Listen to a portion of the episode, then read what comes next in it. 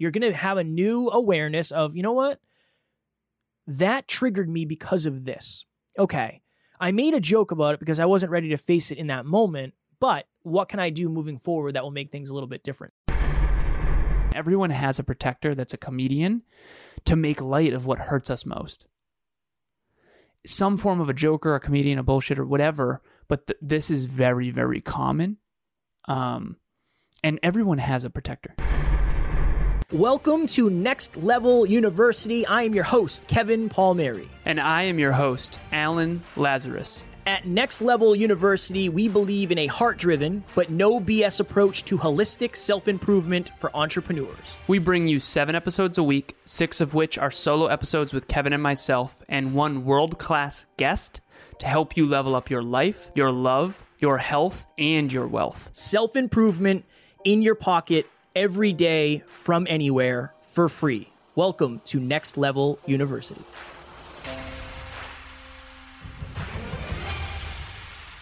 Next Level Nation, welcome back to another very special, as always, episode of Next Level University, where we teach you how to level up your life, your love, your health, and your wealth. We hope you enjoyed our latest episode, number one thousand twenty-eight, How Important Are Your Standards? Today, for episode number one thousand twenty-nine, happy Monday. We often joke about what hurts us the most.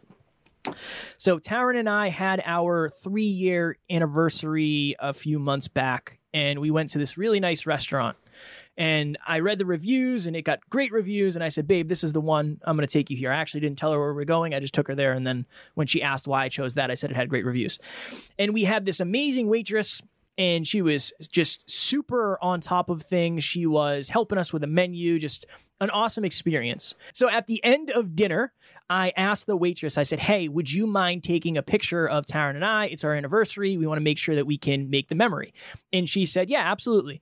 So I go sit next to Taryn because I was sitting across the table from her. And the waitress is snapping a bunch of pictures.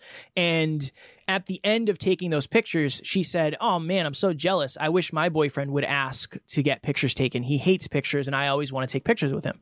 And I was thinking, I'm like, okay, that's interesting. That's an interesting thought. So she goes back because we ordered dessert to go. So she goes back to the kitchen to put in the order. She brings the dessert out like five minutes later and the check. And when she did, I said, hey, would you mind taking a couple of pictures um, under these lights? Because the lighting isn't great where we are, and we just want to make sure that they're good pictures. And she said, oh, absolutely, absolutely. And she said the same thing. She said, I'm just jealous. Like, I really wish when I was out to dinner, my boyfriend cared as much about taking pictures as you do, because I always want to take pictures and he never does. And I remember on the ride home, Tara and I were talking. And I said, when the waitress said that, when she said, I really wish my boyfriend would take pictures like you guys do, I said, what did you think of? And we had this conversation. And I said, you know what I really started to feel? I felt like it's one of those things where people joke about what's hurting them the most. I guarantee that is like a deep, deep, deep pain for her and her relationship. And that probably goes to other parts of the relationship as well. But one of two things hasn't happened. One, she has never brought that up to her partner. Two, she has never actually faced it herself. So she might not even be fully aware and super, we'll say, hyper-conscious of the fact that that bothers her that much. Us doing that triggered that in her. And that's now something that has been brought to the, the top of her awareness. So my question for you is, where are you making jokes, or where are you pretending to joke about things that are actually really, really, really hurting you? I remember, Alan, when I was younger, I oftentimes people would joke about the fact that I didn't have a dad when, when I was younger. You know how like when you're young, kids are just ignorant and they don't know what hurts you and what doesn't. Oh, for sure. But I always used to, I always used to laugh about it. And I used to make jokes about it too. I always used to do that because I was so insecure about it, but I didn't want anybody to know that. I didn't want anybody to know that like you could hurt me by saying certain things like that. So I just went along with the jokes, or I made the jokes myself. And even to Alan's point, he said this before, I think that's one of the reasons I make jokes the way I do, is because for a long time, that was a coping mechanism for me. Yeah. So I, I believe at a deep level, many of the jokes I was telling when I was younger is because I was trying to deflect. It was really stuff that bothered me at a deep level. I just didn't either realize that. I wasn't super aware of it. I didn't want to admit it to myself. I didn't want to give other people the potential power to use it against me. But it's interesting. When you, when you start asking yourself that question, or when you become aware of that, you start to see the way other people's behaviors are. I've seen that many times now, and being able to go back into my past and say, oh, you know what? I've seen things like that many times where people say, well, I wish my boyfriend would hold the door. I wish my girlfriend would do blank. I wish my partner would do this. I wish my family would do that. It's interesting because they make a joke of it, but you know at a deep, deep level, it's something that bothers them. And until you allow yourself to become fully aware of it and just admit it, you're not going to really do anything to, to make a change. So hopefully after our dinner, that young lady went to, I don't know if she lives with her partner, but she went to her partner and said, hey, I had a couple come in today and they were taking pictures, and it really, it really brought to my awareness that I would really love to do that more with you. You know, we've been together, and I don't, again, I don't know their, their story, but we've been together for X amount of years and we don't have any pictures. I really wish we had more pictures together. And all of that is from the understanding that Taryn and I talked about early, like she loves taking pictures together. Right? So that's one of the through lines, is your awareness is either going to create or block you from making new changes. You're going to have a new awareness of, you know what? That triggered me because of this. Okay. I made a joke about it because I wasn't ready to face it in that moment, but what can I do moving forward that will make things a little bit different? So it's weird how you, you go out to dinner and you see something happen, and it becomes a lesson that you tell in a podcast later, and hopefully a lesson that you learn yourself and then you don't have to deal with in your future. Uh, so there's that quote of the walls we build to protect ourselves, to keep out the bad guys, also keep out the good ones. And I think that a lot of people have this quote unquote protector that's a joker or a comedian or a bullshitter. I have one client who we we did the parts. So Internal Family Systems talks about how you d- have different parts of yourselves. And I broke it down as simple as I could into like a practical psychological way to look at it. And you've heard us talk about this on the podcast, where you have a, a guide, a hero, a villain, and a victim. I'll go very quick because I know we've talked about this before. But every every story, every book, every movie has a hero, a guide, a villain, and a victim. And the villain essentially represents an alter ego. It ep- represents a protector. It it represents um, a part of you that was created to avoid, or essentially to fight, to flight, to freeze, or to fawn. It, it's a trigger trauma response. And and so I was on the phone with this client, and we were going through her guide, naming her parts. Her guide, which she called the Phoenix. Her hero, I forget what she called it. I forget. Her protector, she called the bullshitter. Mm. And then her uh, her villain, her villain, the protector, the alter ego. And then her victim, she called the shrinking violet. The shrinking violet represents, the victim represents helplessness. The victim rep- represents emotional pain. The victim represents a part of you that feels hurt or unheard or unseen or unloved. And in this story that Kevin told, that that woman probably feels unseen and unheard in her desire to make memories with her partner.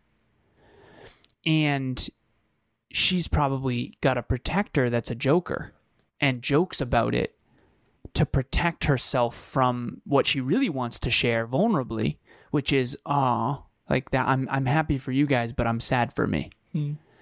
And, you know, I can't pretend to to say that I knew a lot about vulnerability growing up, but I definitely have studied a lot now.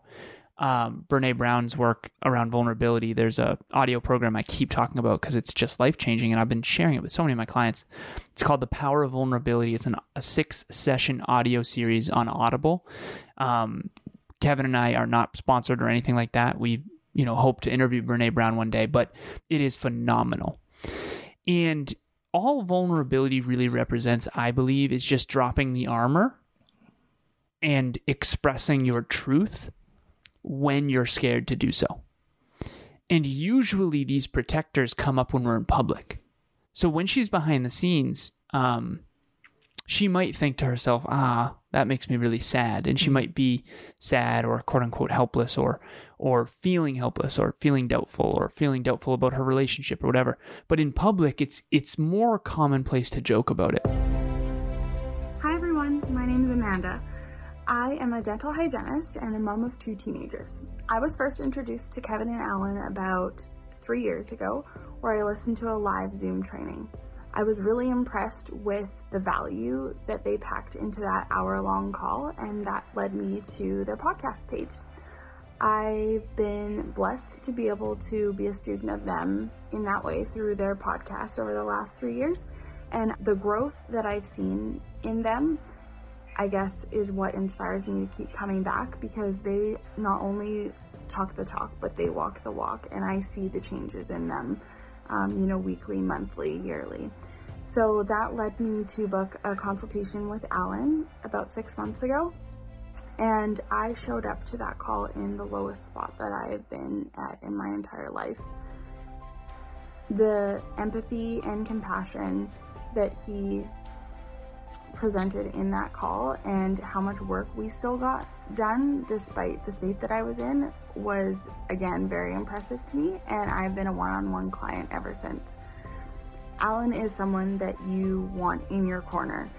I have grown so much over the past six months in my ability to make decisions, my confidence, uh, the relationships that I have, my organization, my motivation, and I'm only just getting started. I've made so many big moves, and he is the biggest motivator and the biggest encourager, and he is a good human that genuinely wants the best in your life, your future, your love, your relationships, your wealth, and they just want to make the world a better place, and I believe that. And if you have the chance to be in the same room or on the same call or have these two in your life in any way, then you are blessed, and it is a gift. So thank you so much from the bottom of my heart for everything that you guys do and pour into everyone, and I'm just so excited to watch your journey keep unfolding and to be a part of that in any way that I can.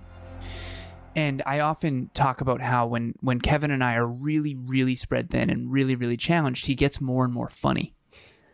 And I think one of the reasons why you're so funny when things get so difficult, and I have many stories behind that when we're traveling and we're six days into a trip and the rental car place we can't find and they're charging seven hundred bucks for a terrible green pickup truck. Like, there's just so many. Um, and we have fun. We make fun. Uh, particularly Kev, but both of us, when it, when when it's just really, when we're trying to embrace how sucky something is, it, it is a lot of fun, because we're if we're gonna mis- be miserable, we might as well laugh doing it.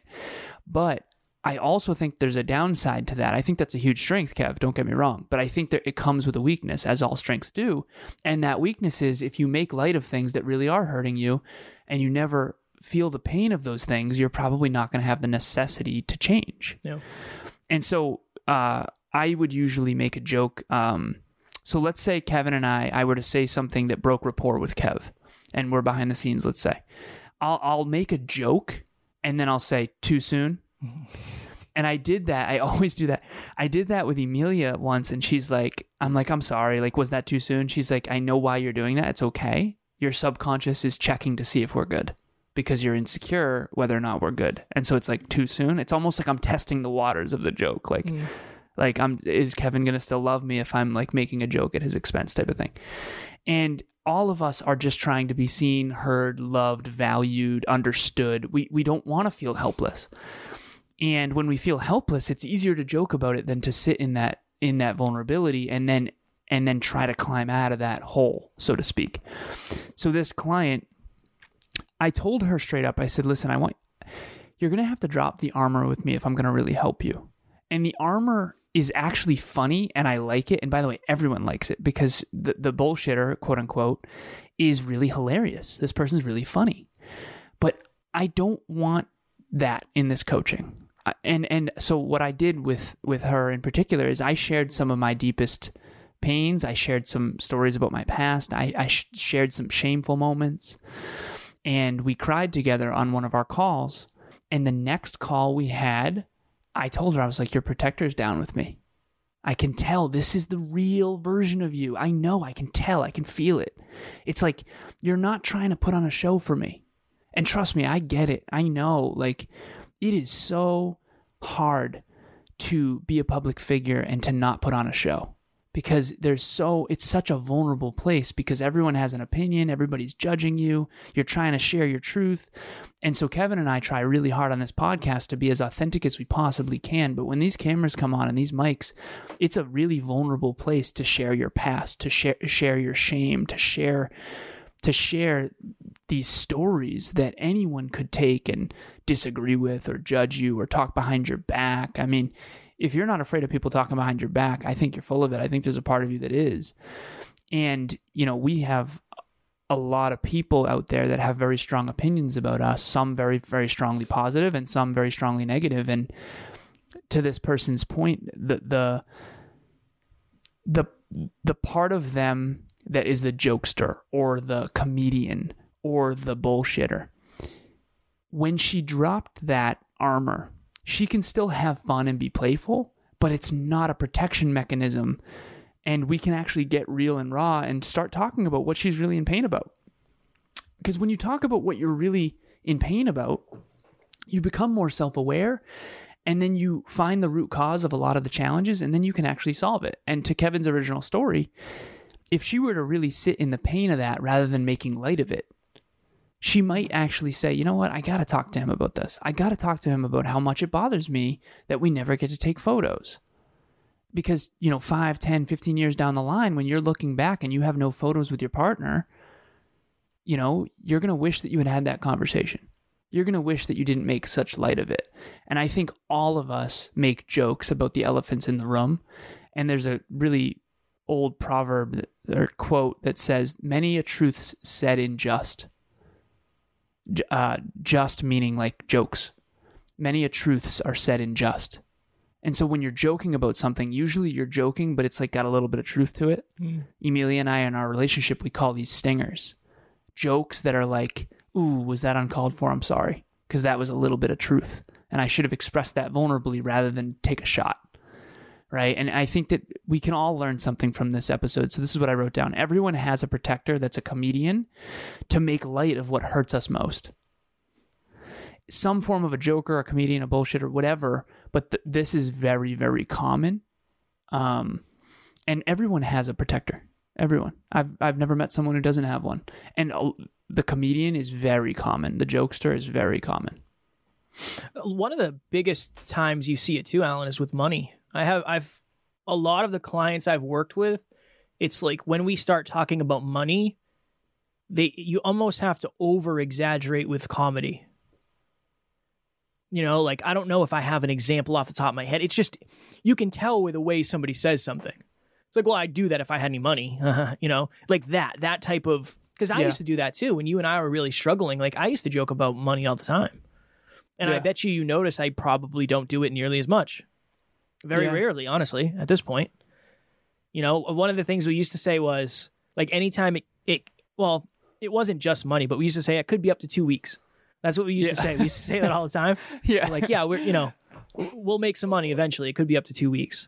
Yeah. But I think yeah, that exactly. was probably, I don't know if I came up with that or, or you know, which you one did, of us did. For sure. Yeah. I'm for sure, sure that's probably the reason. Okay. I got to go because I have another meeting after this.